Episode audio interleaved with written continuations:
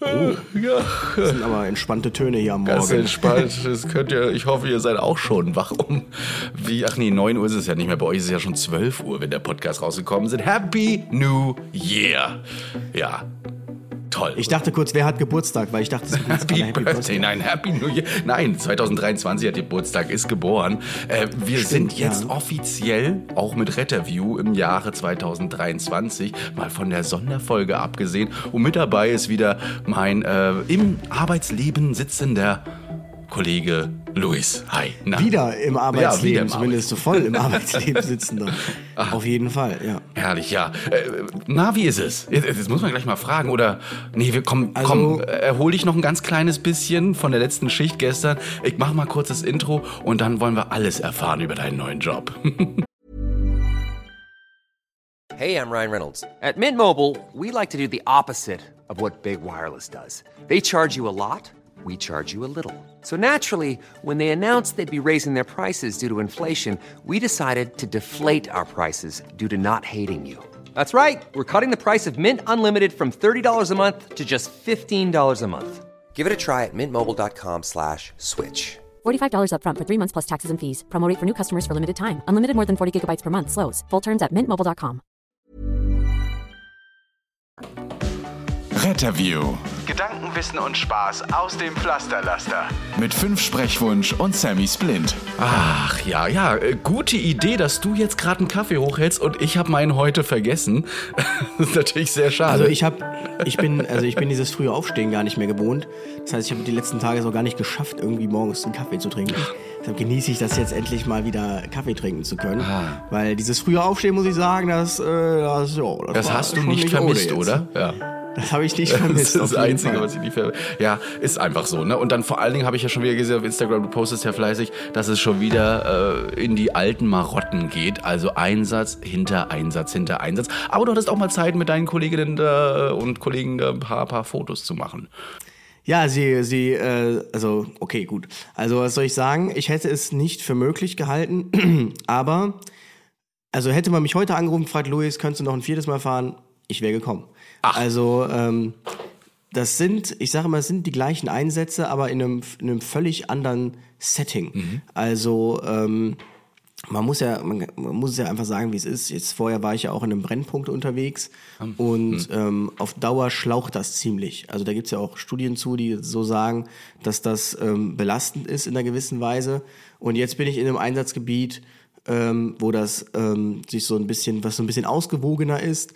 Und hier merkt man schon, also ich sag's ganz ehrlich, ich hatte jetzt, also man kann mit jedem vernünftig sprechen irgendwie. Ich hatte jetzt noch keine Situation, wo man jetzt denkt, jetzt eskaliert irgendwas äh, und ähm, alles läuft ruhig und gesittet ab und ähm, man steht nicht die gleich zehnmal am Tag an der gleichen Stelle, am gleichen Platz und muss sich anpöbeln lassen und es geht immer nur um Alkohol, Alkohol, Alkohol und ähm, allein das hat schon jetzt viel bewirkt. Das heißt, so wenn man so sieben Einsätze fährt, das hat sich jetzt für mich nicht angefühlt wie sieben Einsätze.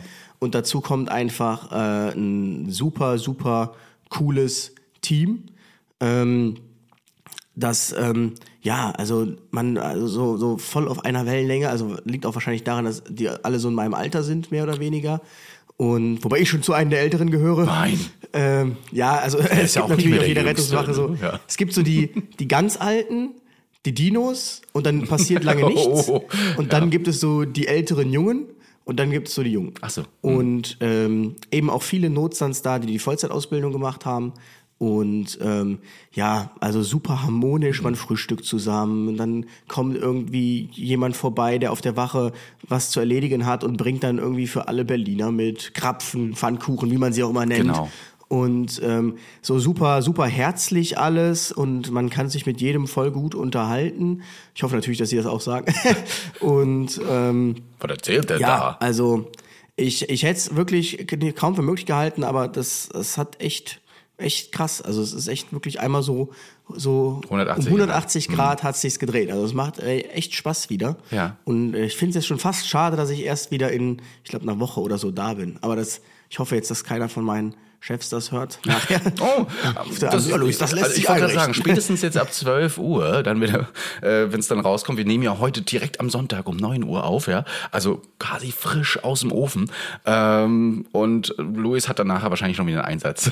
Die rufen, ja, Herr Deichmann, also wenn Sie jetzt hier wollen, dann habe ich hier noch ein paar Kollegen, die wollen Ihren krank machen. Nein, ähm, Ja. kann ich mir vorstellen. Nee, äh, kann ich mir wirklich vorstellen. Finde ich, finde ich ganz toll. Ich habe das, äh, wir haben ja bei uns auch ein bisschen Umschwung gehabt, auch bei uns in der Wache. Es äh, verjüngt sich ja auch durch die SFN-Kräfte, also die ne, äh, unsere ehrenamtlichen Kräfte, und es ist erfrischend. Das ist wirklich erfrischend. Ne? Ähm, nichts gegen unsere wie sie nannte, Dinos. Ja. Hast du mal gefragt, ob sie beim Urknall traurig waren? Nee. Und, äh, oh, das ist böse. Das ist wirklich diskret. Egal. ähm, ähm, Habe ich schon gefragt, fanden sie lustig. Aber es macht wirklich, wirklich Spaß, ja, auch wenn die auch, wenn, wenn, wenn die halt motiviert sind, wenn aber auch alles stimmt, wenn der Kopf stimmt im Unternehmen, ne, und die Motivation sich nach unten dann eben auch ausspielt, dann, dann macht das wirklich Spaß. Ansonsten hast du wirklich, äh, schlagst du dich von einem Tag in den anderen und man hat dann irgendwann auch keine Lust mehr. Aber das sind ja gute Zeichen erstmal. Ne? Ja, Hoffen vor wir. allem, wenn der Tag nicht beginnt mit, ähm, was ist eigentlich alles scheiße. also genau. jetzt erstmal so die zehn, wir reden jetzt erstmal über die zehn Dinge, die alle scheiße sind. Ja. Und vielleicht passiert dann nochmal was Gutes, das überhaupt nicht. Und man kommt, man, man redet auch gar nicht so. Also natürlich rede ich schon mit denen jetzt über den neuen Arbeitgeber, einfach weil ich jetzt da frisch bin, weil mich das auch interessiert, Mhm. wie da so gewisse Sachen sind. Aber ähm, ansonsten, man redet so über Gott und die Welt. Ja. Und ich hatte tatsächlich wieder so kurzzeitig diese Feelings aus dem freiwilligen sozialen Jahr damals, wo man eine richtig coole Wachgemeinschaft hatte. Und das war so die beste Zeit auf jeden Fall Mhm. mit freiwilliges soziales Jahr. Deshalb echt cool, wenn das jetzt wiederkommt, Ja. dieses Gefühl. Und ähm, ja, gestern hatte, wie gesagt, dieses Bild, dieser eine Kollege sagt auch, ey, das war so cool mit euch, lass doch mal ein Foto machen. Und ähm, Mhm. Ja, wir hatten bei uns auch einen Führungswechsel, so ein bisschen wachintern. Äh, auch ganz spannende Sache. Noch nie habe ich sowas miterlebt auf einer Wache. Ähm, bin ja auch noch nicht so lange drin. Aber ähm, das, das ist jetzt wirklich interessant. Und ähm, wir hatten jetzt auch ganz viele Änderungen ähm, im Rettungsdienst in, mein, in meiner Stadt. Äh, und zwar müssen jetzt alle Rettungswagen gleich bestückt sein, komplett. Ne? Jedes Fach hat da sein einzelnen. Jedes so ein Medizinprodukt muss da überall so und so sein. Und das ist für, für, für viele Rettungswagen hier so Uni. Die haben, jeder hat so seine Ordnung Mm, ja, ja. innerhalb der Genau. letzten zehn Jahre erarbeitet. Und jetzt ähm, musste ich am 1.1. direkt zu Neujahr durch den ganzen Rettungswagen steigen. Ja, und QM-mäßig alles wirklich da so platzieren und Aufkleber abmachen und ähm, den Kollegen dann schreiben, also Freunde, wenn ihr das nächste Mal auf Arbeit kommt, ne? Es ist alles anders. Ja. Und ich habe wirklich gedacht, da kommt, da kommt so ein Revolutionsgeschrei, ne? Und wir müssen hier und so. Nee. Da sagten einige, okay, das ist unlogisch, das finden wir nicht gut, aber ja, müssen wir mit leben. Und da war ich was ist los? Ansonsten wird ja immer nur gemeckert, alles ist Kacke und nee, nee, okay, ja. Das Leben, mein Söhnchen, sagte einer, ist Veränderung. Das stimmt. Also ich habe auch, äh, ich habe einen anderen Kollegen, der ist auch mit rübergekommen und der ist schon was älter. Der ist so 40, Anfang 40, Ende 30 und der sagt halt, also man hat schon gemerkt, ihm fällt das ein bisschen schwerer, dieses jetzt komplett neue Leute treffen. Ähm, der Rettungsdienst an sich ist ja jetzt auch nicht offen für riesige Personengruppen, sondern man ist ja eher immer so, mm, man ist ja am liebsten immer so der, der schon lange da ist und sich dann die Jungen so erstmal anguckt, die jungen Hüpfer. Und dann natürlich sich dann nochmal zu beweisen auch. Und ich meine, der ist Praxisanleiter, Notfalltäter, alles. Aber ähm, trotzdem dann nochmal auch so anzukommen und so zu gucken, okay, wie sind die Leute so, das ist auch für ihn natürlich eine Umstellung, hat ihm auch schwer zu schaffen gemacht, so darüber nachzudenken. Aber auch der hat jetzt so seine ersten Dienste, auch völlig begeistert. Und ähm, dann hatte ich tatsächlich jetzt auch prompt ähm, einen coolen Einsatz, wo ich dachte, da bin ich mal gespannt, was du davon hältst. Ähm, kann ja jeder jetzt mal mitraten. Wir werden alarmiert zu einer Patientin, Zustand nach Sturz, verwirrt, war so die Meldung. Und dann ähm, ja, kommen wir in so einen etwas nobleren Stadtteil und dann äh, sitzt da eine Dame, ich würde sagen äh, Anfang 50, ich kann mich ans, leider ans Alter nicht mehr erinnern. Die sitzt auf dem äh, da und dann kommt die Freundin, empfängt uns schon und sagt, ja, also die ist äh, ganz merkwürdig, die hat mich angerufen, weil es ihr nicht so gut geht und die steht völlig neben sich, die ist verwirrt, die gibt nicht so richtig Antworten, so ist die gar nicht und ähm, ja, keine Ahnung, was mit der los ist. Ja, und ähm, ich habe dann angefangen mit dem Monitoring. Der Kollege war dann ähm, so ein Tests am machen, neurologische Tests, klassischen Be-Fast-Test. Sie sagte, sie sei aufgrund von Schwindel gestürzt. Und äh, sie sagte, sie hätte in Eis, deshalb sieht man wieder, wie wichtig das Be-Fast ist, weil hier hatten wir jetzt nur Auffälligkeiten in dem BE. Ähm, sie hatte, wenn ich ihr jetzt muss ich gerade überlegen, wenn ich ihr das Auge zugehalten habe, hat sie gesagt, sie sieht alles. Wenn ich ihr das Auge zugehalten habe, hat sie gesagt, sieht sie mich, der hier stand, nicht, aber nur den Kollegen. Also Einfeldung, Einschränkung des Sichtfelds auf einer Seite aber. Und ähm, dann sagte schon die eine Freundin, da könnte das irgendwie ein Infarkt im Auge sein. Wieso, ja, müssen wir jetzt mal schauen. 190 zu 100 der Druck. Oh ja, ähm, okay. Also schon für jemanden, der keine Vorerkrankungen hat, angeblich sehr hoch. Sie sagte erst, sie hätte keine Vorerkrankungen. Dann sagte sie, ja doch, sie hätte Bluthochdruck und würde auch dagegen was nehmen. Aber das hätte sie vor drei Tagen abgesetzt. Und im Prinzip ist ja jetzt für uns die große Frage, sie hatte Temperatur 37,4, also ein bisschen fiebrig. Und da lag auch eine krank, das ist so ein bisschen Sherlock Holmes jetzt, Ja. da lag eine Arbeitsunfähigkeitsbescheinigung mit dem ICD-Code. Ähm, wir hatten in der Wohnung kein Netz, deshalb konnten wir den jetzt nicht Achso, nachforschen. okay, dann darf ich jetzt auch nicht nachgucken, ja, sonst hätte ich ja mal kurz reingeguckt in meine App, ja. Ähm, es war Infekt der oberen Atemwege, Hm, okay. der ICD-Code. Und da lagen überall Ibuprofen, Sinopret. Hm. Also scheinbar hatte sie auch zusätzlich, jetzt sie hatte einen Bluthochdruck, sie hatte diese Probleme mit dem äh, Sehen und Gleichgewicht und sie hatte ähm, scheinbar auch irgendwie einen Infekt. Und ähm, ja, dann haben wir ähm, gesagt, okay, jetzt ist ja im Prinzip für uns nur die Frage, fahren wir jetzt in ein Krankenhaus internistisch oder fahren wir in die Uni neurologisch? Neurologisch, ja. Was hättest du denn jetzt gemacht? Naja gut, ähm, wenn du sagst, also, nur, nur das Augen war Dings oder war B Balance auch betroffen? Also das Balance gleich- auch. Balance auch betroffen. Da hast du ja schon mal zwei Punkte, wo du sagst, okay, erstmal Und neurologisch. wesensverändert irgendwie. Ne? Ach, wesensverändert auch. Hm, ja. Ich würde dann schon was Neurologisches erstmal anstreben, zumindest mit dem Neurologen telefonieren müssen wir sowieso bei uns. Äh, Blutdrucksenkung könnte man auch nochmal überlegen. 190 ist doch schon ganz schön hoch und immer noch möglich, sollte man aber eben vorsichtig sein mit Notarzt oder eben so fraktioniert. Not- Notfallsanitäter dürfen ja auch eventuell Urapidil geben. Ähm, müsste mal gucken. Weiß Also ich wir haben- Weiß ich nicht. Also doch, doch, ich würde es ich würde es ins Neurologische jetzt einfach mal pauschal einstufen erstmal. Hm? Ja, also wir haben, ich habe mir jetzt, ich habe mit dem Kollegen besprochen, wir haben eine schöne 10 for 10 gemacht. Das macht man ja dann immer so mit den jungen Mhm. Sehr schön, Notfalltätern. sehr schön, ja. Und ähm, also wir kamen zu dem Schluss, es gibt irgendwie drei Optionen. Die eine Option ist, sie hat einfach nur einen Blut, hohen Blutdruck und reagiert da extrem drauf. Die zweite Option ist, sie hat, sie sagte nämlich schon, es fängt schon irgendwie vor drei Tagen alles an. Ach so. Die zweite Option ist, sie hatte einen oder sie hat einen Schlaganfall aufgrund des hohen Blutdrucks, weil sie es ja ab selbstständig abgesetzt hat und jetzt Ja. konkret so lange hoch war. Oder aber sie hat ein neurologisches Geschehen und deshalb als Hirndruckzeichen einen hohen Blutdruck. Also das waren jetzt so die Varianten und deshalb sagten wir aber, okay, das Neurologische dominiert und deshalb haben wir sie einfach als Stroke angemeldet. Ja. Und ähm, im Prinzip geht's ja gar nicht darum, Verdachtsdiagnosen jetzt zu finden, es geht ja nur die richtige Fachrichtung, weil hier muss man sich wirklich vorstellen, wenn wir jetzt sagen, ja komm, hm, ist internistisch, dann kommt sie in ein Krankenhaus, das keine Neurologie hat und ähm, sieben, fünf, sechs Kilometer entfernt ist von dem Krankenhaus, das eine Neurologie hat. Das bedeutet, wenn man dann feststellt, okay, sie hat jetzt doch einen Stroke, dann sie dann zu verlegen, das ist für den Patienten extremer Zeitverzug, das ist ärgerlich. Deshalb haben wir gesagt, okay, wir fahren in die Uni. Und ich würde sagen, ähm, Neurologe kann ja auch einen Blutdruck senken, wenn es dann was Internistisches mit Blutdruck und ä- ähnlichem auf ist. Ne? Fall. Das ist jetzt eher als dass ein Internist was Neurologisches plötzlich macht und ausschließt. Ja, hm. Genau. Und ähm, dann sind wir in der Uni angekommen, haben das dann so übergeben und tatsächlich, da haben wir uns dann vielleicht, also letztlich, wir haben alles richtig gemacht, weil es war jetzt neurologisch letztlich ähm, etwas, worauf man jetzt nicht unbedingt gekommen wäre, Nee. aber in Zusammenhang mit der hohen Temperatur und dieser Wesensveränderung ähm, hätte man natürlich schon mal irgendwie in die Richtung gehen können, na gut, vielleicht hat sie eine Meningitis oder so. Und ähm, sie hatte keine Meningitis, Okay. aber eine Enzephalitis. Also eine Entzündung des gesamten Gehirngewe- Hirngewebes. Ja. Und ähm, mündet ja gerne meine Meningitis. Hm, Okay. ja, weil genau jetzt, wo du sagst, sie ähm, hat nämlich schon ähm, so einen leichten Meningismus gehabt. Also okay. es war scheinbar schon dann absteigend. Und ähm, wir hatten ja Maske getragen, insofern da uns geschützt, alles gut. Da sieht man wieder, wie wichtig das eigentlich ist, weil voll der Zufallsbefund, mehr oder weniger. Und ähm, das ist, fand ich dann schon krass.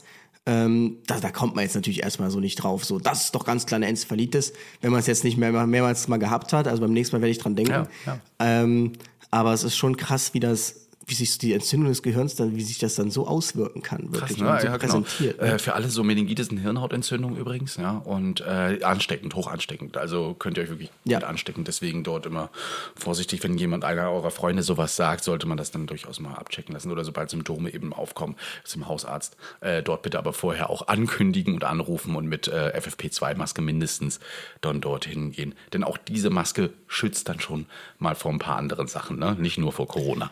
Genau, das ist äh, auf jeden Fall klasse und ein schöner, schöner ein Einwand hier in. Nein. Nochmal. Das ist klasse und das ist natürlich auch ein schöner Einstieg in das neue Jahr. Äh, Fallbeispiele. Ich hatte einen konfusen Fall, den wollte ich eigentlich erst in Mannheim erzählen, aber ich habe so viele, so viele Pieperfälle. Es werden wieder Melderfälle kommen. Ich habe mal wieder ein paar Meldermeldungen gesammelt von unseren Kolleginnen, aber auch von mir. Und eine davon, die will ich mal heute ran. Also da könnt ihr euch auf jeden Fall freuen in Mannheim. Ähm, die war äh, hilflose Person hat sich geschnitten an der Lippe. Ne, denkt mal so, okay, ja, fahren wir halt hin. Der Leitstellendisponent rief wohl schon an äh, und sagte, ja, also Freunde, glaubt ihr mir nicht, aber der hat sich, der hat sich an einem Cornflake geschnitten. An der Lippe. Also der hat Cornflakes gegessen und hat sich mit den Cornflakes an der Lippe geschnitten. Ich so, okay, und was, was sollen wir da? Ja, ja, hat- er hat damit gedroht, er studiert Jura und wird uns anzeigen, ja, wenn da jetzt nicht ein Rettungswagen, so kriegt man heutzutage scheinbar einen Rettungswagen. Ähm, ja, und äh, aufgrund der Lage, die wir zurzeit in Rostock haben, weiß ich nicht, ähm, das ist jetzt so meine Einschätzung, hat man da einfach wahrscheinlich einen Rettungswagen hingeschickt. Äh, interessant war, also er hat sich tatsächlich nur mit der Lippe geschnitten, war auch schon komplett aufgebracht, weil er von diesem Disponenten ja erstmal quasi nicht abgelehnt wurde, aber darauf hingewiesen wurde, damit kann er doch selbst ins Krankenhaus gehen oder zum Arzt, wenn das so schlimm sein sollte. Und äh, er hat doch hier ein Anrecht auf einen Rettungswagen und er studiert Jura. Und wir haben uns alle darauf eingekommen, bevor das jetzt eine Riesendiskussion wird und ich habe Hunger, es war auch kurz vor Mittagszeit, steig ein. Ja, und wir bringen dich dann zu einem Chirurgen. Ich bin sehr gespannt, sehr gespannt, was der sagt. Ja, das erste, was der Chirurg dann in der Notaufnahme sagte, wo studierst du Jura in Rostock? Kann man kein Jura studieren. Das geht nicht mehr bei uns, ne? Damit war schon mal das Argument weg und äh, als zweites musste er sich dann einen ganz langen Vortrag äh, über Cornflakes und Lippen und äh, die Ausnutzung des Gesundheitssystems und so weiter anhören. Es war auf jeden Fall sehr, sehr spannend. Ja, also das äh, zu einer der Kategorien hilflose Personen, denn äh, die Kategorie wird es in Mannheim auf jeden Fall geben. Was steckt da alles hinter? Macht richtig viel Spaß. Wird dich auf jeden Fall freuen. Genau, du, jetzt- du darfst ja auch gern ein paar mitbringen. Jetzt, wo du sagst, genau, wir haben tatsächlich so eine, eine Wall of Fame, Ja, ja. wo die äh, Schön. Best of Einsatzmeldungen äh, hängen. Da werde ich mich dann vorher noch mal kurz Schreibst ein bisschen was ab, bringst ein bisschen was mit. Genau. Ja. Aber ähm, jetzt, äh, wo du sagst, stimmt. Es sind, habe ich jetzt gehört, irgendwie fast 100 Karten verkauft Mhm. für Mannheim. Das heißt, es geht jetzt an die letzten Tickets. Ja. Das heißt, wer jetzt noch dabei sein möchte, ich werde es auch nochmal auf Instagram sagen, der jetzt gucken, dass er sich Tickets holt für unsere Live-Show in Mannheim. Ich weiß, Mannheim ist Mannheim. Mannheim. Also ist jetzt nicht irgendwie das Zentrum der Welt. Ja, aber da die ich kann euch schon her, ne? man, man, genau, man kommt mit, mit dem Zug kommt man günstig hin. Also ich glaube ich für 30 Euro hin Schön, ja, ich auch. krass. 17 oder so. Ja, der Osten Ja, kann sich da, leisten. richtig, richtig, Wahnsinn, ja. Ja. Und ähm, ist wahrscheinlich einfach so eine langweilige Strecke in Anführungsstrichen. Und genau, ähm, da sind wir dann am Freitagabend, nächste Woche Freitagabend. Mhm. Und ähm, ich sag das Datum am 13., Freitag den 13. Wir werden am Donnerstag schon anreisen. Ne? Ja. Da habe ich übrigens schon die diverses Personal um Mannheim gefragt, ob sie Lust hätten, sich mal zu treffen. Ja, also wollte ja. ich auch noch fragen, wann du kommst. Müssen wir gleich mal sprechen. Auf jeden Und Fall. Und wir werden vielleicht einen. Überraschungsgast haben. Mal gucken. Wir, wir Ja, genau, da, müssen, da, da muss ich auch gleich nochmal mit dir sprechen. Ja, Ja, richtig. auf jeden Fall. Und, ähm, und mit dem Gast natürlich. und ähm, genau, ansonsten äh, war jetzt auch viel medial los. Ja, absolut. Ähm, also vor Weihnachten war nochmal so der Endsport. Äh, da kam eine Medienanfrage nach dem anderen. Lass uns mal über Rettungsdienst sprechen. Und äh, Du warst im Frühstücksfernsehen. im Frühstücksfernsehen. Ja, beim, also äh, munter wie immer, naja, nicht so ganz. Man hat dir ein bisschen die Müdigkeit angesehen. Du musst aber auch früh dahin, oder? Ja, man musste um 6.30 Uhr da sein. Und äh, genau, dann saß ich da mit so dem, das war auch gut, da muss ich direkt wieder eine Geschichte erzählen. Dann saß ich da mit einem Mentalisten und drei Zauberern, ähm, die auch im Frühstücksfernsehen waren. Und ja, ja, ich war auch so am Schmunzeln, aber die bestanden auf die Berufsbezeichnung Zau Zeichnung Ja? Zauberer. Oh, krass, okay, ja. Und ähm, der eine war tatsächlich sogar der Präsident des Rat der Magier äh, in Deutschland. Oh. Ja. Mhm. Das erinnert mich so auch ein bisschen an die sowas gibt. Unfassbaren. Ne? Und, und das, das Beste war, dann fing sie an über, dann kamen wir irgendwie auf, ähm, wie heißt denn hier der Supermentalist? Uri Geller. Uri Geller. Mhm. Und ähm, dann sagte der eine, ja, da war hier mal so ein Kongress der Zauberer und äh, da sollte Uri Geller einen Vortrag halten und da haben sich 2000 Zauberer vorgenommen, den auszubuhen, weil äh, die ja gar nichts von dem halten, weil die gesagt haben, du bist kein Zauberer. Und äh, dachte mir so geil, einfach so, Zauberer, die einen Nicht-Zauberer ausbuhen wollen, okay, viel, viel Spaß da in eurer Welt. Hi, ich bin Ähm, Louis und ich rette Menschen. Genau, ich bin kein Zauberer leider. Sorry. Ich zauber den Menschen ein Lächeln aufs Gesicht. Aber ähm, genau, und dann, ähm, dann äh, haben sie ihn irgendwie doch nicht ausgebuht. Aber lustig war, er hat eine Geschichte erzählt, ähm, er hatte mal einen Herzinfarkt. Und das ist ein richtiger Zauberer, der hat nämlich eine Wohnung, Mhm. wo ähm, es einen Bereich gibt, wo du reinkommst am Anfang. Und da ist dann ein riesiges Bücherregal. Ja. Und man muss einen bestimmten Hebel bewegen, damit dieses Regal dann so aufgeht. sowas ist natürlich Richtig. genial, ja. Genau, und äh, der wohnte da und hat gemerkt, oh, ich Druck auf der Brust, hat den Notruf gewählt, hat sich dann rausgeschleppt, das Regal geht von selbst wieder zu, Hm.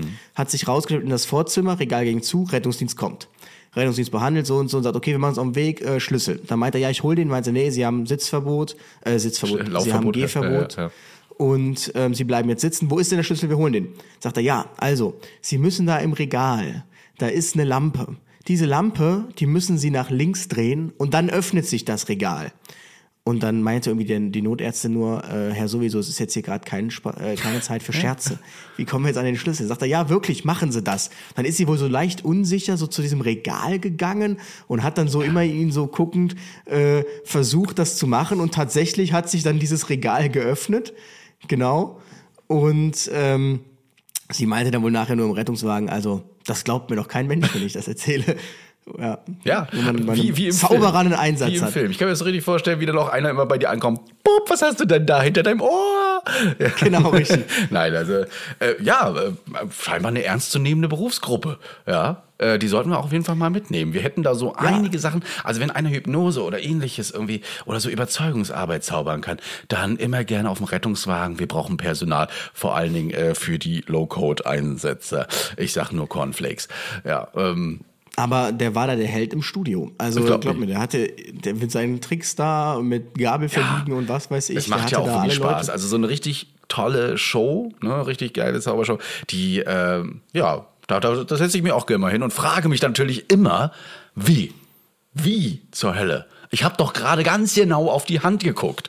Ja, Also ich, ich weiß nicht, ob ich, ich glaube, ich darf, der Anstand halber werde ich jetzt nicht aus dem Nähkästchen plaudern, aber ich, ich erzähle das gleich mal. Also ich habe da schon mal so gesehen, äh, wie Ja. die das machen. Und dann dachte ich mir, ne, okay. mhm. Also für, Ähm, das ist ja für, eigentlich das- für Veranstaltungstechniker zum Beispiel immer riesen Schweigepflichtsklauseln, ne? Äh, was man da alles nicht erzählen darf und so welche Drähte, hast du nicht gesehen, Spiegel, ja, Licht, Licht Mhm. auch ganz wichtig, äh, da gemacht werden können. Aber man möchte ja auch die Illusion erhalten, es ist ja einfach so. Eben. Ähm, deswegen machen wir das nachher. Du erzählst mir ein paar Sachen, die möchte ich nämlich nachher im Ja. Rettungswagen dann auch machen. Hier gucken Sie mal, wie die Trage hochgeht. Genau. Ja, Ja. das fand ich immer schön. Nee, ansonsten ist ja noch, äh, also du warst ja viel in den Medien, aber auch innerhalb der Medien, DPA und so weiter, ne? Äh, innerhalb, es sind viele Sachen passiert, News und so weiter, über die wir natürlich wie immer auch in unserem Podcast informieren.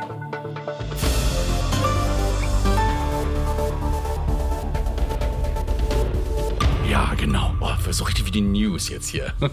Oh, wei. Ja, nee, äh, ihr habt's ja gehört, China macht wieder auf. Ähm, also nach dieser Null-Corona-Politik, äh, wo ja viele Menschen auch eingesperrt wurden, teilweise auch verstorben sind in ihren Wohnungen und so weiter, öffnet China seit heute wieder ihr Land und dementsprechend hat man noch äh, schnell beschlossen und Gott sei Dank, muss ich auch sagen, man hat daraus gelernt, dass es verschärfte Regeln für Einreisende aus China gibt. Die Empfehlung der EU-Staaten wurde somit angenommen und Reisende aus China sollen eben vor Abflug nach Deutschland mindestens einen negativen AGI-Schnelltest vorweisen, also einen normalen Schnelltest, kein PCR und der darf maximal 48 Stunden alt sein. Kontrollieren müssen das die Fluggesellschaften und bei der Ankunft gibt's dann auch nochmal stichprobenartige Testungen. Also wenn ihr aus China kommt oder eben nach China reisen solltet, ähm, wovon das Auswärtige Amt übrigens jetzt gerade etwas abrät, dann müsst ihr euch auf jeden Fall damit einstellen, dass ihr eventuell auch nicht zurückkommt, wenn ihr positiv seid. Ne? Äh, außerdem wird übrigens, ähm, Final Fun Fact, das Abwasser von den Fliegern auch getestet. Nämlich auf äh, ähm, Spuren von Coronaviren und Mm, dergleichen, um das Ganze zu kontrollieren. Vor allen Dingen aber nicht, um zu sagen, ja, dieser Flieger fliegt nicht mehr mit, so schnell ist man nicht. Nein, man möchte natürlich gucken, ob es neue Mutationen gibt, denn genau das ist ja das Gefährliche gerade hier bei uns, denn bei uns klingt es ja gerade ab, wird ja mittlerweile zur Endemie und wir möchten äh, hoffen, dass wir da nicht zu einer neuen Mutation kommen. Was ich ein bisschen spannender finde, ist, wie lange wir gebraucht haben, um diese, diese Testregeln wieder aufzustellen. Das ist so, so, als wenn wir alles schon wieder vergessen haben von damals, oder? Was denn für Testregeln? Na, diese, die, die Testregeln, die ich gerade erzählt habe.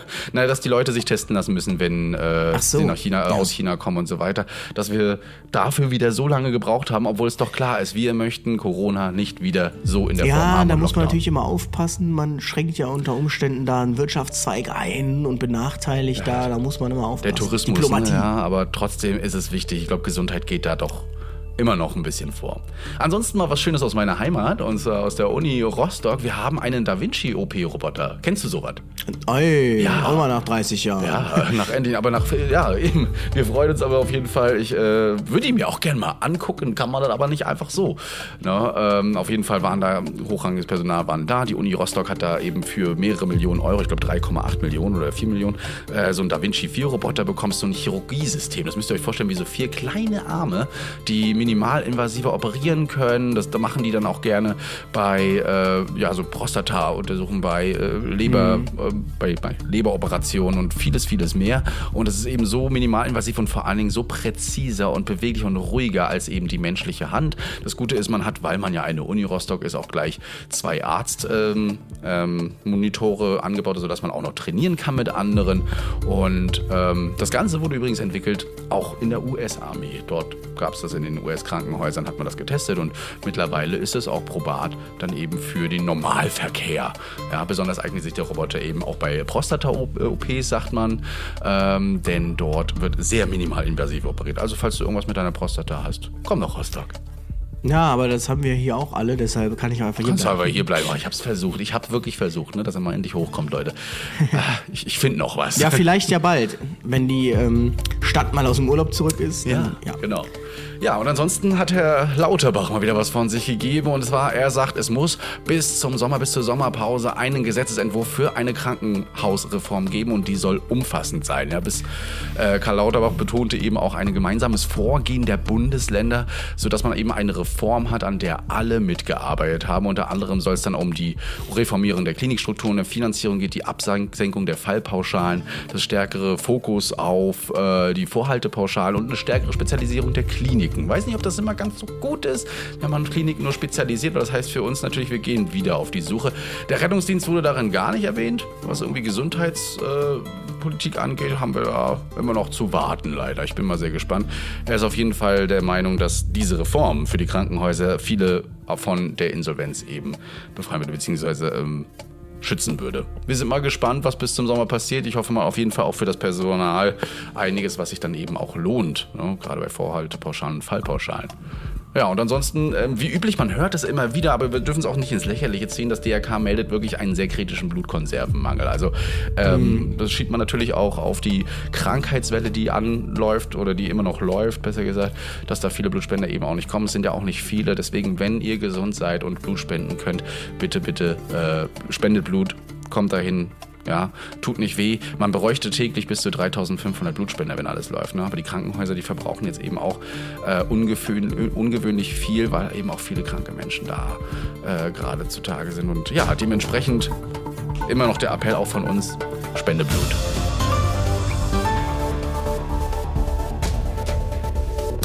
Auf jeden Fall. genau, das war's Und man äh, mit, dem, mit den verbrennt News. ja dabei auch Kalorien. Ist zwar nicht zur Diät geeignet, aber Genau. 4000 Aber Kalorien. könnt ihr noch mal verbrennt man ja gucken, dabei. ganz alter Short, ne? Den wir mal gemacht Nee, ganz altes Podcast-Ding. Das haben wir, glaube ich, mal zum Einstieg aufgenommen, die Leute zu catchen. Das fand ich schon mal ganz witzig. Aber ich sag immer, also wer eine Krankenhausentlastungsgesetz oder eine Krankenhausreform ankündigt, der hat unser Gesundheitssystem nicht verstanden, weil das ist ja schon wieder so, wir reformieren eine Teilkomponente. Genau, ganz wenig. Aber eigentlich bräuchtest du ein Gesundheitssystem, Entlastungsgesetz oder eine Gesundheitssystemsreform und keine, also somit fangen wir schon wieder an. Jetzt irgendwie so eins zu machen, für das ist es dann gut, dann ploppt wieder an einer anderen Stelle ein Problem auf. Ach ja. Mhm. Ja, er hat sich Der mal wieder nur, Ex nur. Experten der Ministerien und der Bundesländer zusammengezogen. Aber ach, die, ja, genau, die sehen halt leider Nicht alles. Und wir holen die Basis nicht ran, wir holen uns nicht mal. Lass doch ein, zwei, drei Vertreter aus allen möglichen Sparten mit dabei sein, die miterzählen, die reden können, die auch einen, umfassenden Blick haben. Ja, damit ihr da oben bitte, bitte auch mal ein bisschen durchseht und nicht alles aus den Augen verliert. Weil, ja, der Fokus ist wirklich, ja, das ist, das nervt eben. Also beim Durchlesen war ich auch so, kommt da noch was? Kommt, nee. Nur Krankenhaus. Ja, Okay. also es ist auch so, dass ähm, mir das so ein bisschen auf den Keks geht, das habe ich auch mal in einem, in einem Post gesagt, dass immer nur die gleichen drei Leute befragt werden zu solchen Themen Ja. von, den, von den Entscheidungsträgern. So, immer ärztliche Leiter, Präsidenten, Vorsitzende, keine Ahnung was. Und ähm, ja, Hochachtung vor deren äh, Lebenslauf, aber ich sage mal, das sind die Leute, die am wenigsten damit zu tun haben, was uns konkret belastet. Ja. So, also im Prinzip bräucht, müsstest du nicht den Chefarzt, sondern den Chef-Notfallsanitäter fragen, weil ähm, der Notarzt, also das ist der ärztliche Leiter, nur ein, zwei Mal im Monat fährt, darüber müssen wir gar nicht sprechen. Aber dass ähm, der, no der Notarzt ja bei den Einsätzen, die die Einsätze sind, die uns so fertig machen, dass er da ja gar nicht dabei ist und deshalb ja auch nur aus Hören und Sagen sprechen kann, aber sich das nie selbst vorstellen kann, weil er das gar nicht erlebt, weil er gar nicht als Dritter auf dem RTW mal mitfährt. Ähm, weil das hat man ja gerade. Irgendwie hat man das so ein bisschen, so, der RTW entwickelt sich so zu so einer eigenen Komponente, das NDF zu so einer eigenen Komponente. Dann hat man so Schnittstellen ähm, bei so extrem dramatisch gemeldeten Sachen. Aber immer auf jeden Fall bei Einsätzen, wo irgendeine ärztliche Indikation vorliegt, wo irgendwas zu machen ist, ja. Und selbst wenn der Notarzt den Patienten zu Hause lässt, wird er sagen, na ja, aber es war ja schon irgendwo berechtigt. Ja, aber das sind nicht die Einsätze, um die es uns geht. Es geht uns um die Einsätze, keine Ahnung, fünfmal Alexanderplatz in Berlin oder was weiß ich, wo kein NEF steht, Ja. ähm, sondern nur die RTWs. Und das finde ich eben immer schade, weil die können einfach da nicht authentisch berichten. Aber es werden immer nur diese Leute gefragt. Ja, ich werde auch mal für, für, Und, für ähm, Luis bei Maischberger, aber irgendwie bringt das auch nichts, weil Ricardo Lange, äh, der unser quasi berühmteste Krankenpfleger, den man so kennt, der auch, auch mal auf den Tisch haut, ähm, ja, der poltert auch schon ganz schön, aber ihr seht ja, sonst zu, zu Expertenmeinung wird er auch nicht angerufen, sondern nur eben zu Diskussionsrunden. Ja, ähm, da muss man halt auch sagen, ich habe jetzt äh, da einige Medienanfragen bekommen. Morgen ist wohl ein riesen Rettungsdiensttag beim WDR. Äh, auf 1 Live, WDR, auf allen Kanälen wird man was zum Thema Feuer und Flamme und Rettungsdienst hören. Und ich bin, um bei Neugier genügt zu hören, bei WDR 5 und auch gleichzeitig bei WDR 4, das ist relativ lustig, weil es- die es haben unterschiedliche Redaktionen, Ja. die beide auf mich gekommen sind.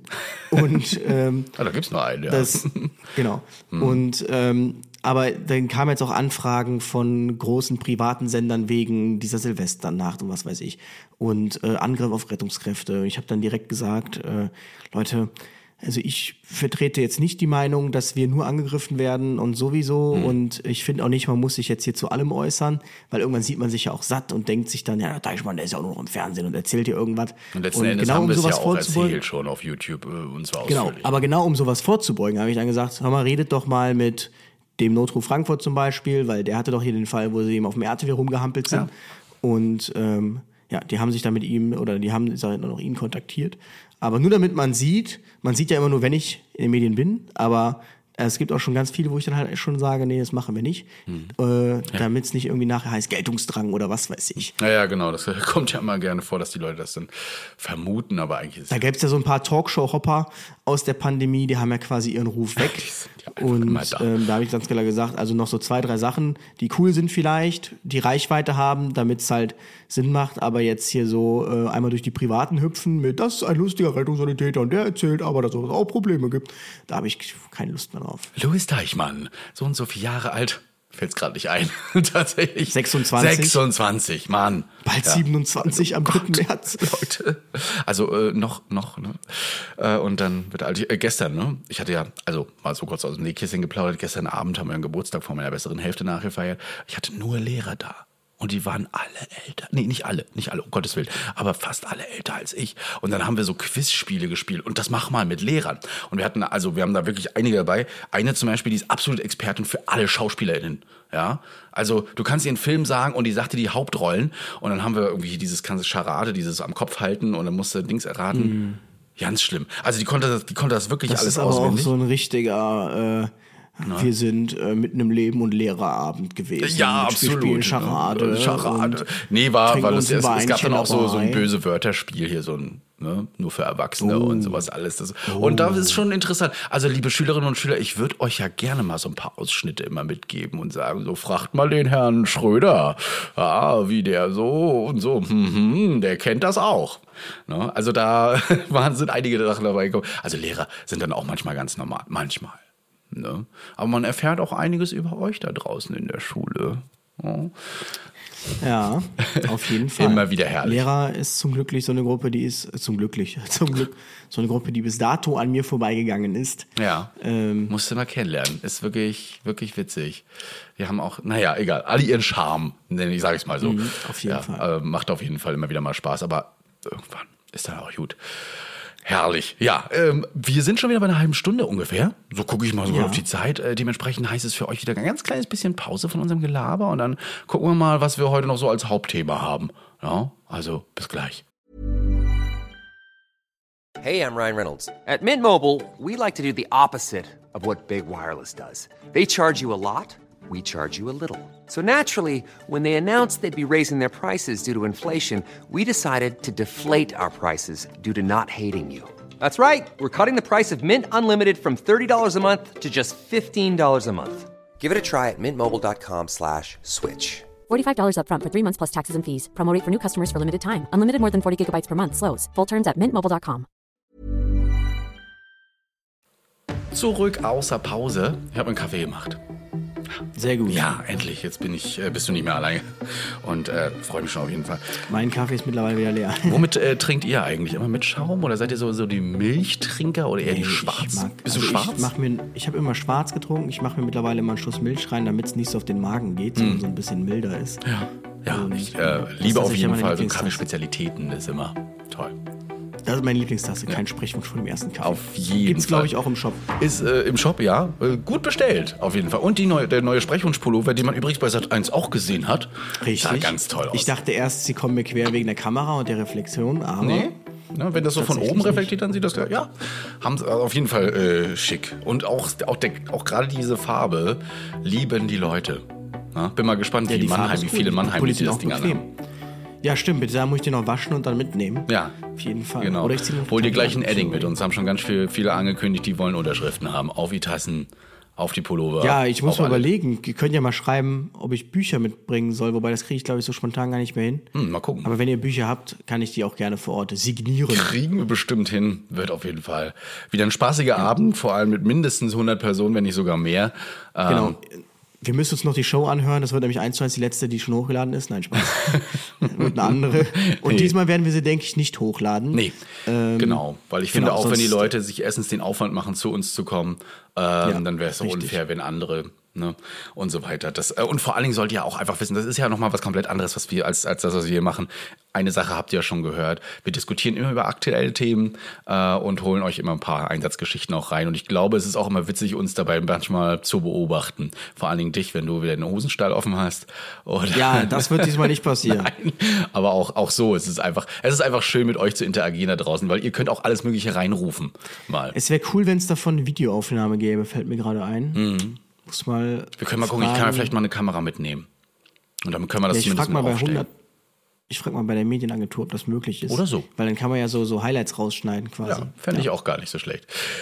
Worum soll es heute gehen? Ja, ihr werdet wahrscheinlich sagen, oh, ja, vielleicht nicht so langweilig, aber es geht um äh, das Betreuungsrecht.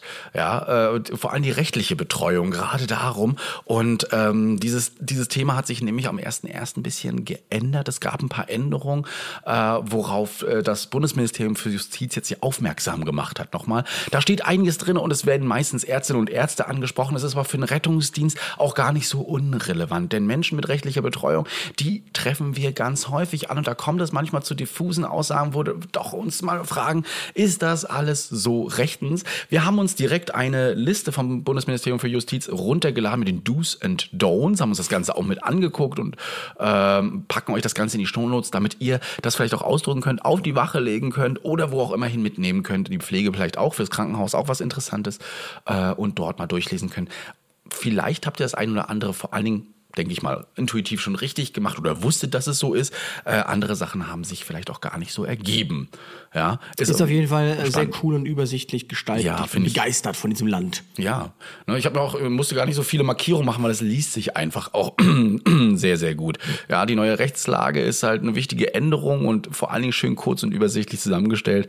Und äh, dieses Betreuungsrecht, das soll ja für alle, die sowas nicht kennen, die Selbstbestimmung betreuter Menschen stärken und die Wünsche der PatientInnen dann eben auch in den Mittelpunkt stellen. Ja, also äh, die sollen unterstützt werden, gerade rechtliche Angelegenheiten wahrzunehmen und nicht entmündigt werden immer. Das ist schon mal so eine ganze Sache. Vor allen Dingen, weil die gesetzlichen Betreuerinnen und Betreuer nicht einfach immer so über den Kopf hinweg betreuen dürfen. Ja, vor allen Dingen hinweg entscheiden sollen. Das heißt, wir auch im medizinischen Bereich sollen die Leute immer mehr mit einbeziehen. Ja, also alles medizinisch Relevante soll dementsprechend mit der Patientin abgesprochen werden und ähm, die Aufklärung der Maßnahmen so weiter spielen da auf jeden Fall eine Rolle und auch die Einwilligungsfähigkeit. Deswegen seid mal gespannt, was man so machen darf Genau. und was nicht. Aber warum braucht man überhaupt einen Betreuer? Also, Genau. wenn es zum Beispiel, wenn ein Volljähriger, das ist immer wichtig, weil sonst wären es ja die Eltern, aber wenn ein Volljähriger aufgrund einer psychischen Krankheit oder einer körperlichen, geistigen oder seelischen Behinderung seine Angelegenheiten ganz oder teilweise nicht besorgen, so bestellt das Betreuungsgericht auf seinen Antrag oder von Amts wegen für ihn einen rechtlichen Betreuer. Zu der Krankheit oder Behinderung muss ein Fürsorgebedürfnis hinzutreten. Es kann sich dabei etwa um Vermögensrenten oder Wohnungsangelegenheiten, aber auch um Fragen der Gesundheitssorge oder des Aufenthalts handeln. Also das hat man so den Hauptpunkt, Punkt, wo ich das mit dem Betreuer feststelle, ist eigentlich immer so bei Einsätzen psychiatrischer Natur. Da gibt's eigentlich ähm, immer einen gesetzlichen Betreuer. Der dann zu konsultieren ist, beziehungsweise wenn sich, wenn sich eine Angelegenheit ergibt, die mit dem Patienten selbst, und das ist ja auch schon das erste Du, mit dem selbst, Patienten selbst nicht zu klären ist. Also wenn man da nicht weiterkommt. Ja. Und da steht auch schon im ersten Du durch das Bundesministerium für Justiz, nee, der Justiz, besprechen Sie alles medizinisch Relevante mit Ihrer Patientin oder Ihrem Patienten, auch wenn sich herausstellt, dass für diese, diesen eine rechtliche Betreuung besteht. Genau, weil die Annahme nämlich, dass äh, die Leute nicht selbst entscheiden dürfen, das ist falsch. Ja, also ihr müsst sie darüber aufklären äh, und in vielen Fällen hat der rechtliche Betreuer eben auch die Aufgabe, die betreute Person im Rahmen des Betreuungsrechts äh, vielleicht in diesem Aufgabenkreis auch zu unterstützen, aber nicht darüber hinweg zu entscheiden. Das heißt also, das ist das Gesetz war mal so bis 1992, ja, aber danach, ja, durften die Leute dann auch selbst bestimmen über die medizinischen weiteren Versorgung, ja, und man darf sie unterstützen und vertreten. Die Wahrung der Selbstbestimmung ist hier wirklich die Magna Carta, also das oberste Gebot für äh, uns, aber auch für die Betreuer. Ja, das muss man wirklich immer festhalten. Und ich erlebe es oder habe es auch schon erlebt, äh, ohne jetzt hier Bashing zu betreiben. Die Betreuer leisten ganz viel, die haben auch ganz viel zu betreuende Personen und müssen da auch wirklich manchmal schwierige Entscheidungen mitfällen oder mit unterstützen. Ähm, Die Kunst ist eigentlich nur, den Betreuer zu erreichen. ja, das ist auch noch so eine Kunst, genau. Ähm, und die es gab schon einige, die gesagt haben, nein, der muss jetzt, also wie so ein Angehöriger, der muss in die Klinik, egal was ist, der muss in die Klinik und der Patient sagt einfach, nö. Und dann stehst du da und denkst so, ja, das ist jetzt der gesetzliche Betreuer, ist die Person jetzt entmündigt oder nicht? Ne? Aber du willst sie jetzt auch nicht einfach rauszerren. Das geht ja auch nicht. Ne? Und dann leistest du, Ja. äh, versuchst du Überzeugungsarbeit zu leisten. Ja? Da steht ja im Don't, dass die Annahme, Personen mit einem rechtlichen Betreuer dürften nicht selbst entscheiden und in die medizinische Behandlung einwilligen, ist falsch. In vielen Fällen hat der rechtliche Betreuer lediglich die Aufgabe, die betreute Person im Rahmen des vom Betreuungsgericht bestimmten Aufgabenkreises bei der eigenen Entscheidungsfindung und Umsetzung zu unterstützen. Ja.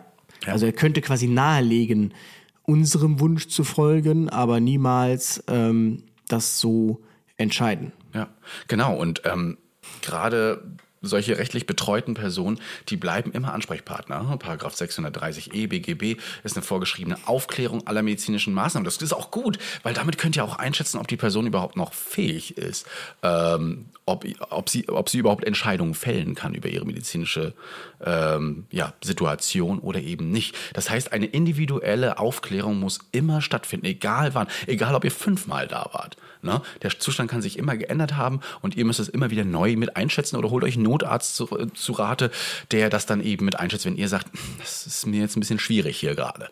Ja? Also nicht direkt den Ja. Betreuer anrufen, sondern erstmal mit den Leuten reden und danach kann man dann immer noch weitersehen. Ja.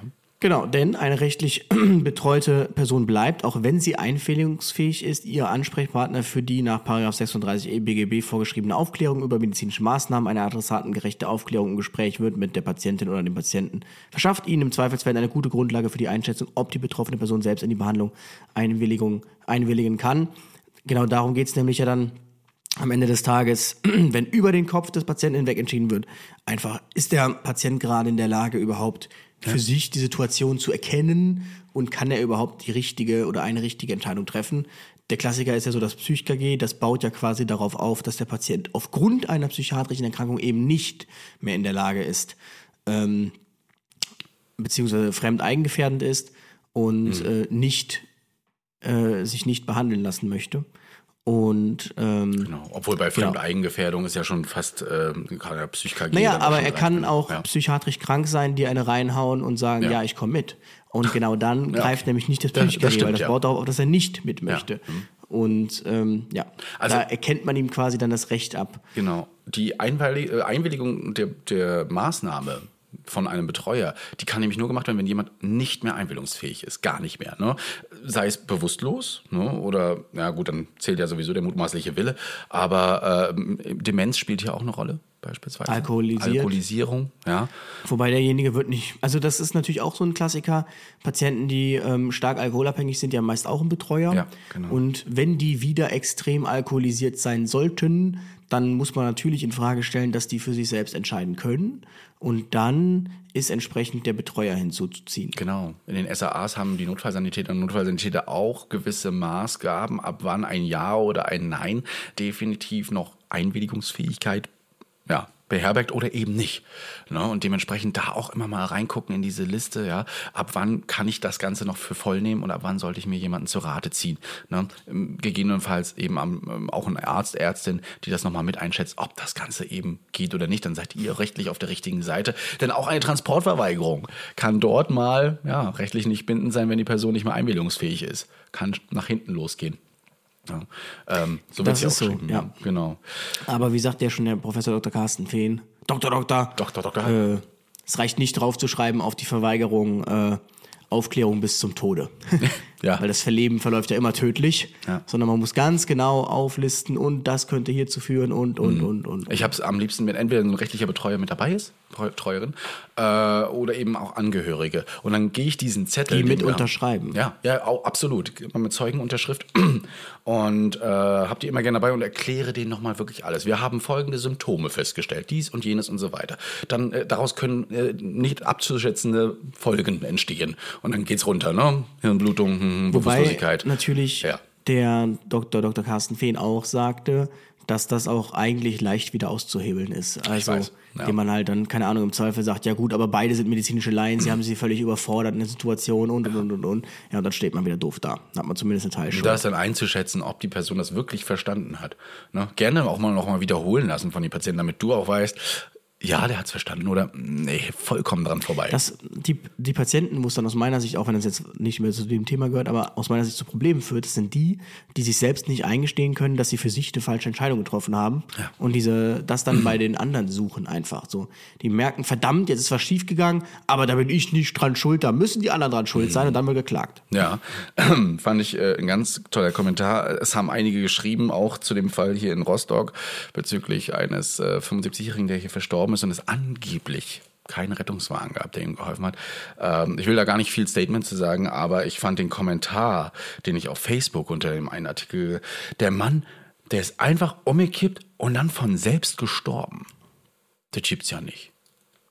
Ne? Also, dass die Leute das äh, nicht für wahrnehmen, dass da, ja, da kann manchmal auch medizinische, also da kann schon einiges äh, auch mal von, von alleine passieren oder durch, durch eine Symptomatik eben passieren. Und ähm, da gab es wohl noch ein paar andere Sachen, die dazu geführt haben, dass der Patient nicht sofort Hilfe bekommen hat. Aber wie gesagt, das lag auch teilweise daran, dass äh, hier Personen gesagt haben, zu Hause bleiben. Ne?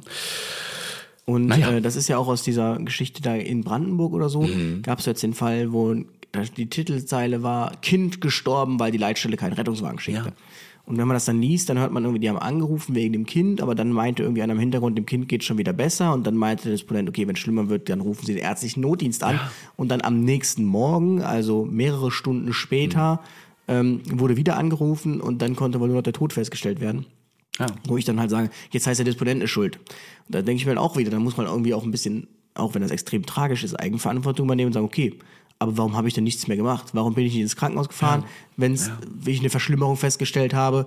Warum bin ich nicht zum ärztlichen Note gegangen, wenn der Ratschlag nicht gut war aus der Leitstelle? Also warum habe ich denn nicht gehandelt?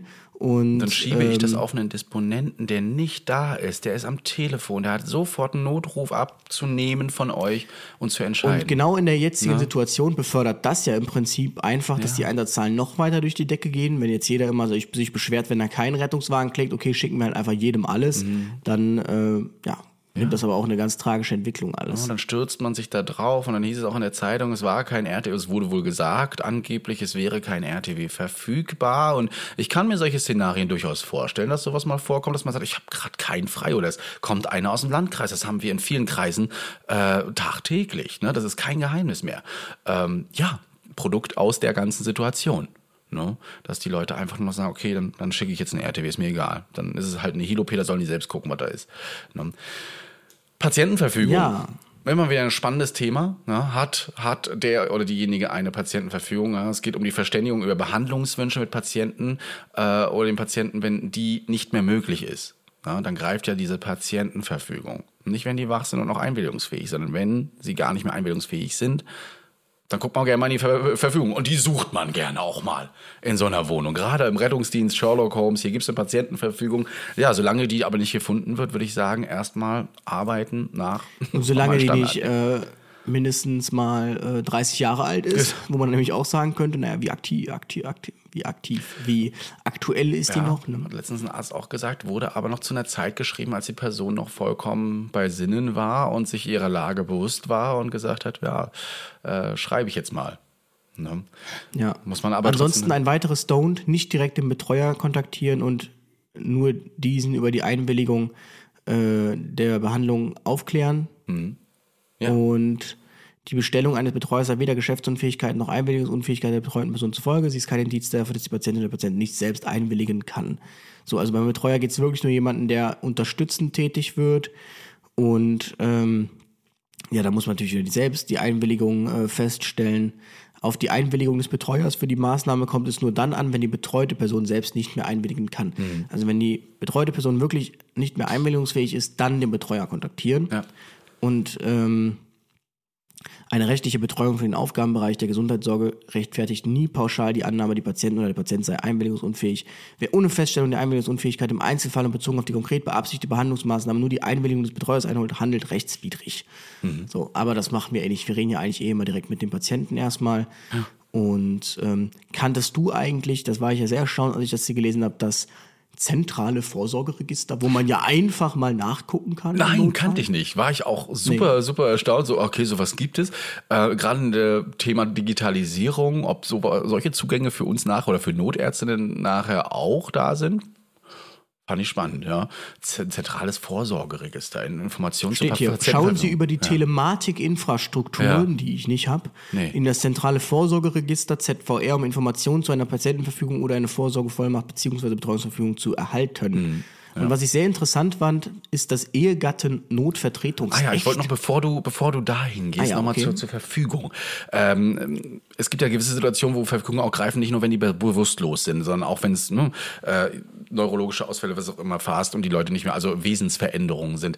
Äh, und dazu, was in der Patientenverfügung steht, dann äh, ist der mutmaßliche Wille nicht immer das fand ich ganz interessant, nicht immer das, was eine objektiv vernünftige Person beschreiben würde, sondern man soll die persönlichen Umstände hier auch einfließen lassen. Also individuelle Interessen, Wünsche, Bedürfnisse, Wertvorstellungen, die einem jetzt so zufließen innerhalb dessen. Wenn Angehörige eventuell dabei sind, könnte man auch diese befragen oder sich auch mal in der Wohnung umgucken. Wollte die Person jetzt das, was ich hier gerade mache oder vorhabe mit der Person? Also ich dachte immer so, mutmaßlicher Wille wäre immer das Objektiv, ne, das, was man so als medizinisch richtig will. Ne? Der gesunde Mensch möchte leben und dementsprechend mache ich dies und jenes und hast du nicht gesehen. Und ähm, ja, aber wenn du jetzt hörst zum Beispiel Zeuge Jehova, ja, ähm, keine Bluttransfusion, ne? objektiv würden wir sagen, na klar, sofort rein damit und so weiter, überlebt, aber die wollen das nicht, die dürfen das auch gar nicht von der Religion aus. Und da muss man dann schon wieder ne, hinterhergehen und sagen, okay, das wird der mutmaßliche Wille sein, dann gibt's hier keine Bluttransfusion. Ist für, für später dann mal, nicht im Rettungsdienst, aber ja. Ne? Apropos, äh, habe ich mal, mit denen habe ich auch mal geredet, hat auch mal ein Patientenzeuge Jehovas und äh, Infusionen, normale sind gestattet. Ne? Also nur keine Bluttransfusion. Aber Infusion darf man. Ne? Also Ja. das ist nicht da bei den Verboten. So, Ehegatten. Ja, wolltest du gerade ansprechen. Fand ich auch spannend. Ja, Ehegatten Notvertretungsrecht in Paragraph 1358 BGB. Wenn Sie feststellen, dass die Patientin oder der Patient im konkreten Behandlungsfall nicht einwilligungsfähig ist und daher eine Vertretungsperson in die medizinische Behandlung einwilligen muss, prüfen Sie, ob eine rechtliche Betreuung besteht oder eine wirksame Vorsorgevollmacht existiert. Falls beides nicht der Fall ist, beachten Sie, dass unter Ehegatten ab dem 01.01.23 ein zeitlich und im Umfang begrenztes Vertretungsrecht in gesundheitlichen Angelegenheiten gilt. ja. Gehen Sie nicht davon aus, dass ein Ehegatte automatisch und in jedem Fall zur Vertretung der Patientin oder des Patienten berechtigt ist, denn man kann, und das steht da wieder im ZVR dagegen, ähm, dem widersprechen oder sagen, ich möchte das nicht. Ähm, es ist aber so, dass ein zeitlich auf maximal sechs Monate begrenztes Recht der Ehegatten auf gegenseitige Vertretung in Angelegenheit der Gesundheitssorge eingeführt wird. Genau. Besteht dieses Vertretungsrecht, sind Sie als Ärzten oder Arzt gegenüber dem Ehe, vertretenen Ehegatten von der Schweigepflicht entbunden. Mit dieser Regelung wird vermieden, dass im Anschluss an die Akutversorgung nach einem Unfall oder einer schweren Erkrankung die Anordnung einer vorläufigen Betreuung nach 305 FG erforderlich wird. Ja. Ne, also das Wusstest du ist- das? Ja. Also ich kann dich dann Nee, über sechs. Monate lang Ja. ähm, vertreten. Ja, also dass die Vertretung, dass sie vertreten dürfen, wusste ich, aber dass es jetzt, jetzt zeitlich begrenzt ist, das ist für mich neu. Ich dachte, das gilt dann immer. Beispielsweise du verunfallst schwer, ne, bist ähm, ja im Koma und jetzt äh, muss die Person dann eben für dich entscheiden, geht das jetzt eben nur noch für sechs Monate? Es sei denn, ich habe gesagt, ich möchte das nicht. Oder aber ich habe schon eine Vertretung festgelegt. Ja, also es greift nicht, wenn Ehegatten zum Beispiel getrennt leben. Ja, Stelle ich das fest im Rettungsdienst, zählt das nicht. Dann heißt es, okay, also sorry, aber Sie haben hier kein Vertretungsrecht. Dann gehe ich eben nach dem mutmaßlichen Willen. Ja, oder es gibt eben eine dritte als Betreuung, zum Beispiel die Tochter, Sohn, ja, äh, Oma oder wie auch immer. Ähm, also eine Pflicht, das Vertretungsrecht wahrzunehmen, gibt es nicht für Ehegatten. Sie müssen es nicht machen. Ja, aber ähm, wie gesagt, sie können es bis zu sechs Monaten und dann ist erstmal gesundheitlich Schluss. Bis dahin könnte dann auch, also soll übrigens auch verhindern, dass nicht gleich sofort ein rechtlicher Betreuer hier zu, zu ähm, rankommen muss und da helfen muss. Aber wenn es wirklich niemanden gibt, den man hier kontaktieren kann, dann kommen die rechtlichen BetreuerInnen und äh, vertreten das Recht in gesundheitlichen Ist natürlich Vorsorgen. jetzt wieder interessant für die Fälle, ähm, wo es dann um ältere Patienten geht oder um ältere Paare, wo man äh, unter Umständen mit dem Gegenüber etwas überfordert ist in seinem Zustand Mhm. und ihn im Prinzip nur loswerden möchte. Auch das beobachten wir vereinzelt. Ja, ja. Und ähm, da ist es dann wieder interessant. Da handelt dann nämlich aus meiner Sicht der Ehegatte eher so im eigenen Interesse als im Interesse des äh, Partners. Aber ich meine, bei der dementiellen Erkrankung wäre das ja dann quasi nach, ähm, nach sechs Monaten eh erledigt, weil Mhm. Demenz sich ja äh, über Jahre quasi Genau. entwickelt. Ist ja nicht nur mal so, ein- Und, so, ein kleiner, ähm, so eine kleine Aber Phase. zumindest in der ersten Hochnakutphase hat der Ehegatte da ja volles, volles Recht. Ja. Und natürlich nach sechs Monaten, je nachdem wie fortgeschritten die Erkrankung ist, hat natürlich auch der Patient gar nicht mehr die Möglichkeit, dem Betreuer vielleicht nochmal richtig zu kommunizieren, wie denn eigentlich sein Denken ist in der ganzen Sache, sondern der stützt sich dann natürlich auch nur auf die Aussagen des Ehegatten. Also interessant. Bin Ja. ich mal gespannt, wozu das so führt, Ja. zu welchen interessanten Also Konstellationen. wenn Ehegatten sich nicht in Lage fühlen, diese Vertretung zu, zu gestalten, das ist jetzt nicht schlimm für euch. Also wenn ihr sagt, ihr seid komplett überfordert damit, weil ihr nicht wisst, wie es weiterläuft, oder gerade frisch verheiratet und äh, naja, egal, ähm, dann, dann kann man hier auch in der Angelegenheit ein äh, das Betreuungsgericht eben anrufen und dort äh, ein Betreuungsverfahren eben anregen. Ja, also Ja. das geht tatsächlich auch. Das heißt, ihr seid nicht als Ehegatte komplett verpflichtet für die gesundheitliche Vorsorge, aber ähm, in dem Fall wird man euch dann eben hier auch weiterhelfen. Das sind so die Novellierungen im Betreuungsrecht. Guckt euch durchaus mal durch. Gibt es bestimmt noch viele andere Sachen, nicht Novellierung, aber so was das Betreuungsrecht angeht. Ich habe letztens einen ganz ja, bösen Artikel gesehen. Da waren ähm, Testimonials von einigen zu betreuenden Personen, wo wohl was aus ihrer Sicht sehr schief lief.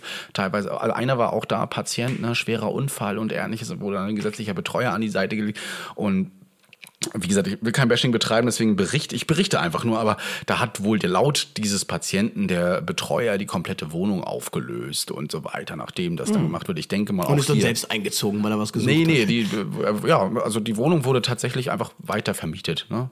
Äh, und äh, die Person ist jetzt dann eben in, in einem betreuten Wohnen und ähm, ja, komplett genesen und äh, hat sich eben vor dem nichts gesehen. Also so eine Sachen gab es da auch. Da wurden dann auch Betreuer äh, interviewt, fand ich ganz spannend und ähm, ist auch kein, kein leichter Job. Ne? Also die Betreuerinnen und Betreuer, die kommen jetzt nicht nur zu, zu äh, Oma Brömmelkamp und sind, sitzen da ein bisschen, trinken Tee, quatschen mit denen und so weiter.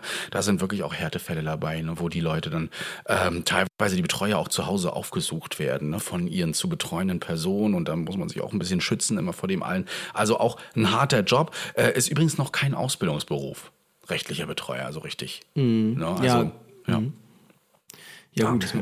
Also wenn ihr auf so einen trefft, wisst ihr jetzt so ein bisschen, worauf ihr achten solltet. Lasst euch bitte nicht ins Boxhorn jagen, wenn die meinen, sie dürfen dies und jenes und äh, über den Kopf des Patienten bestimmen. Ja, dann ist es manchmal einfach wie bei Angehörigen. Da sollte man sich auch so Herr seiner Lage sein und vor allen Dingen Patientenwunsch geht hier immer noch vor, wenn die einwilligungsfähig sind. Ja, klärt sie auch auf, wenn sie dement sind. Sagt ihnen das, was sie, was, was ihr jetzt macht. Ne? Probleme könnte es da, glaube ich, perspektivisch gar nicht so geben zwischen oder mit dem Patienten, ähm, sondern eher so vielleicht, wenn der Patient noch ähm, Familie hat und die Familie so gar nicht Mhm. d'accord geht mit dem, was der Betreuer möchte oder sagt, dann könnte es da, glaube ich, schon mal passieren, dass da vielleicht geklagt wird. Aber ähm, Ja. ja, ansonsten natürlich ein großes Grauzonenthema irgendwie, das so wabert. Und man muss Also, ja aber auch sagen, Ärztinnen und Ärzte sind ja auch jetzt keine Anwälte ne, in dieser Sache. Also können sich da auch teilweise überfordert sehen und das kann ich mir durchaus vorstellen. Und ja, im Zweifel. Letztens habe ich übrigens, wo du gerade Ärztinnen und Ärzte sagst, da stellen sich mir immer so die Nackenhaare auf.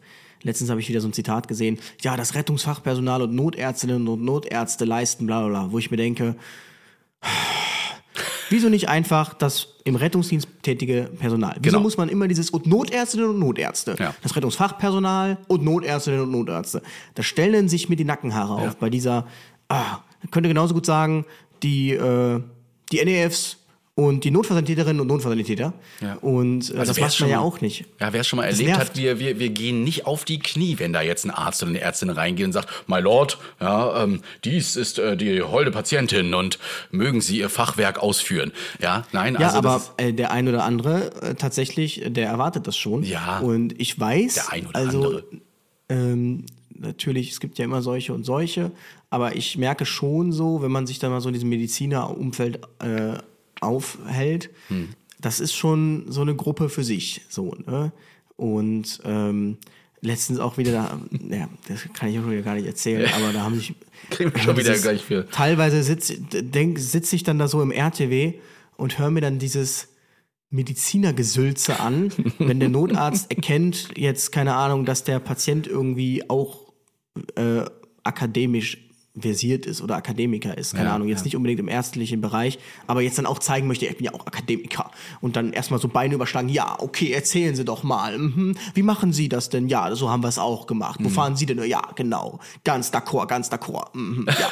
Und boah, dann kriege ich, Zustände wirklich, ne? Also würde ich mir am liebsten Noise Ja, Cancelling absolut. reinmachen. Bei unserer ärztlichen Leitung ist das äh, tatsächlich so, die, wenn, wenn wir einen neuen Kollegen auf dem RTW haben und der ist jetzt äh, Beifahrer, Assistent, Notfallsanitäter und, dann, und man weiß da schon, was passiert, wenn man sie auf sie als Notärztin mal trifft. Sie fragt dann gerne mal aus. Sie testet ihre neuen Kollegen. Sie möchte ja auch wissen, welch Geisteskind man ist da und wem sie so Freigaben und sowas alles gibt. Und dann weißt du schon, das wird eine Fragestunde. Mach mal das Fenster zu oder ach nee, lass es offen und hör bitte zu. Das ist schon, das ist schon immer spannend, aber das macht sie nie so over the top und äh, ist nie erhaben, sondern sie macht das dann auch als als ähm, Das, das finde ich ja auch gar nicht verkehrt Nein, gar als nicht. ärztliche Nein, Leitung mit dem. Aber das ist dann so dieses, ähm, man versucht bewusst, so nehme ich das Ja. dann wahr, ähm, zu zeigen, guck mal, wir sind die zwei Akademiker, der Patient und ich, und du bist so. Mhm. bist äh, Ausbildungsberuf. Der, genau, du bist so der doofe äh, Retzan, Notzan, der da halt so sitzt und wir unterhalten uns in unserem Universum, da kannst du aber gar nicht mitreden. So kannst du dir auch gar nicht Das leisten. fängt ab dem ersten Dez- So kommt mir das dann ab dem manchmal ersten vor. Semester fängt das an im Bus.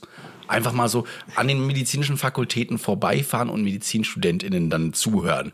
Ganz toll. Am, am besten ist, wenn sie Medizin, lateinische Begriffe um sich werfen, die nicht zusammenhängen. Wenn man das versteht, ist das super witzig. Aber ich habe jetzt letztens, das Problem ist, das fängt schon im ersten Semester an.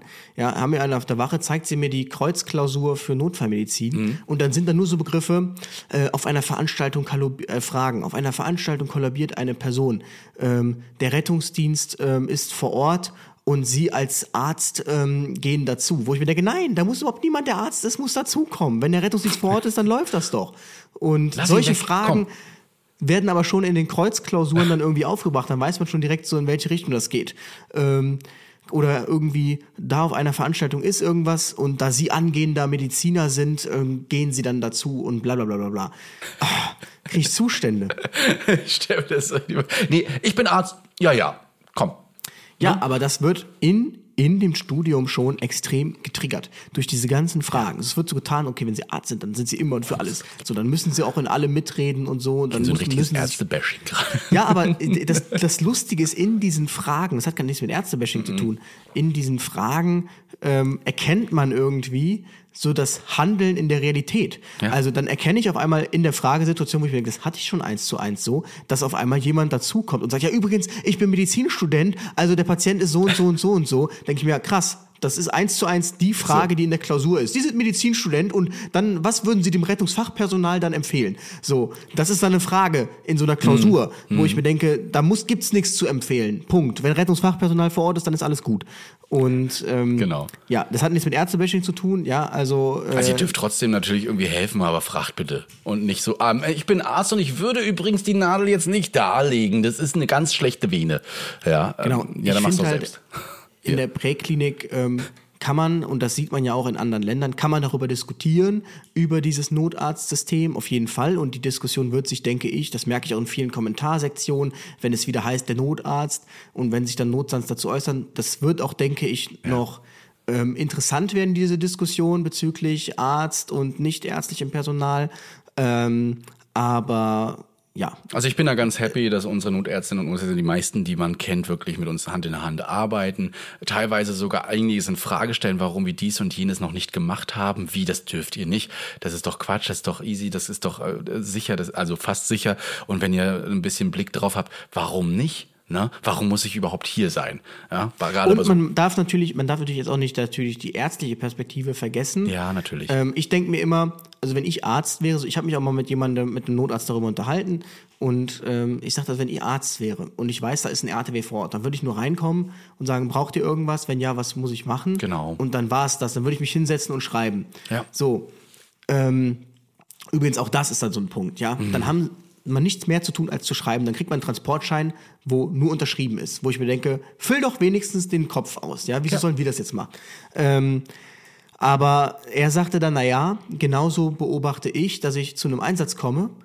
Ich komme rein und du siehst, pling, pling, pling, pling, wie bei allen anwesenden Leuten auf einmal so das Gehirn ausgeht und ah, der Arzt ist jetzt da, sag mir, was ich tun soll. genau. Dann muss ich natürlich, das, diese Perspektive kann ich natürlich auch verstehen. Ähm, ich glaube, das ist auch gerade als Rotant dann vielleicht auch schwierig, so zu erkennen, welche Besatzung kann was und welche muss man extrem führen. Ja. Und dann ist natürlich wieder die Frage, lassen die sich nur extrem führen, weil sie sich vielleicht denken, okay, ich will jetzt nichts falsch machen, nachher will er das völlig anders, ich mache am liebsten gar nichts oder ab schwierige Gemengelage, aber natürlich in 90 Prozent der Fälle läuft das ja alles äh, ganz gesittet und gepflegt ab. Ja, deswegen quatsch auch mit den Rotanten vor allen Dingen viel. Die haben auch viele Fragen. Die sind nicht gleich sofort äh, da und wissen sofort alles, wie es im Rettungssystem abläuft. Die, die kommen aus der Klinik ja, und werden jetzt auf dem Rettungswagen quasi oder auf den NDF geschubst. Ne? hatte letztens, äh, da bin ich ja auch fast durch die Decke gegangen, erzählt mir hier äh, meine Freundin, dass ähm, studiert ja Medizin und dann äh, war ein Fallbeispiel bei denen im Notfallmedizinkurs, irgendwie im siebten, achten Semester,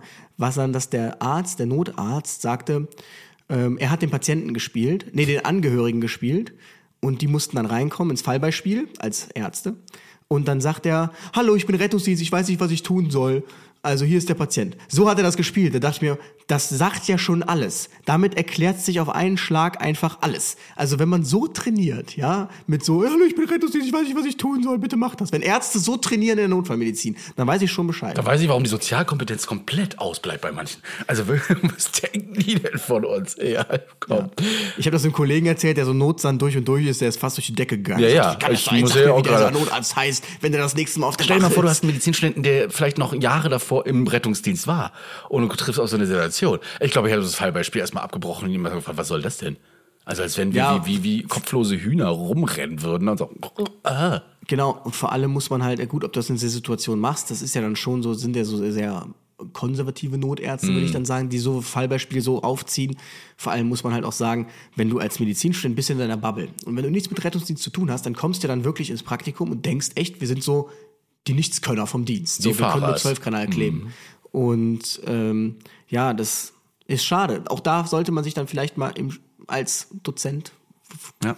Aber um sich vielleicht auch ein bisschen Stand aufzubauen, auch ganz wichtig, gewisse Sachen einfach immer wieder zu trainieren, zu üben im Rettungsdienst. EKG lesen, ganz wichtige Sache finde ich auch immer wieder. Stehen einige vor, hoffen, dass alles gut ist ne, und nichts verändert und das zu interpretieren. Ein bisschen Medikamente, Einschätzung von einigen Sachen. Das sind schon so Sachen. Ne? Also vor allen Dingen auch, wie solltet ihr da ankommen? Sollte ein Monitoring dran sein? Ja, sollte eine Infusion oder ein Zugang schon gelegt sein bei gewissen Krankheitsbildern? Das alles schafft natürlich auch Vertrauen von Ja, der Ärzteseite. Ne? Früher war ich immer so auf dem Trichter, dass ich sagte, boah, mir gehen diese alteingesessenen Notärzte nichts anderes machen, außer NE fahren, die gehen mir auf den Keks, weil die sie irgendwie immer so lethargisch sind. Ja. Aber mittlerweile sind mir das die Liebsten, Ja. weil die halt einfach, das habe ich jetzt erst erkannt, genau wissen, wann müssen sie was tun und wann nicht. Und wenn sie bei dir lethargisch sind, ist das eigentlich ein gutes Zeichen, weil sie wissen, okay, die machen eh alles alleine, ich muss hier nur schreiben. Und ähm, ja, insofern Das finde ich immer ganz Die gut. Ein schöner macht's. Dialog auch zwischen den Ärztinnen und Ärzten und dir und so weiter. Ja. Also äh, das wird übrigens auch noch spannend, weil dieses Jahr ja die äh, Übergangsphase Rettungsassistent, Notfallsanitäter dann jetzt auch endet. Wir sind ja gespannt, wie es weitergeht. Ärztliche Leitung musst und bald auf Leiter. den Kurs, ne? Hm? Ja, ich äh, muss ja auch noch mein, mein, mein Vollexamen machen dann und äh, mal gucken, ob ich mich dann im Sommer irgendwann Notfallsanitäter schimpfen darf. Würde mich auf jeden Fall sehr freuen. Also äh, ich denke auf jeden Fall auch das Vollexamen ist die richtige Entscheidung, Ja. weil das habe ich so gehört, also da hast du ja so mit, so das ist zwar nicht dieses EP1 so, sondern ein Vollexamen, da kannst du ja wirklich dann auch noch ein paar Inhalte mitnehmen, dich noch mal ein bisschen, so das ist ja, da Ja, wirst vor du kann ich auch die sagen, ich Prüfung- wurde wirklich ordentlich geprüft.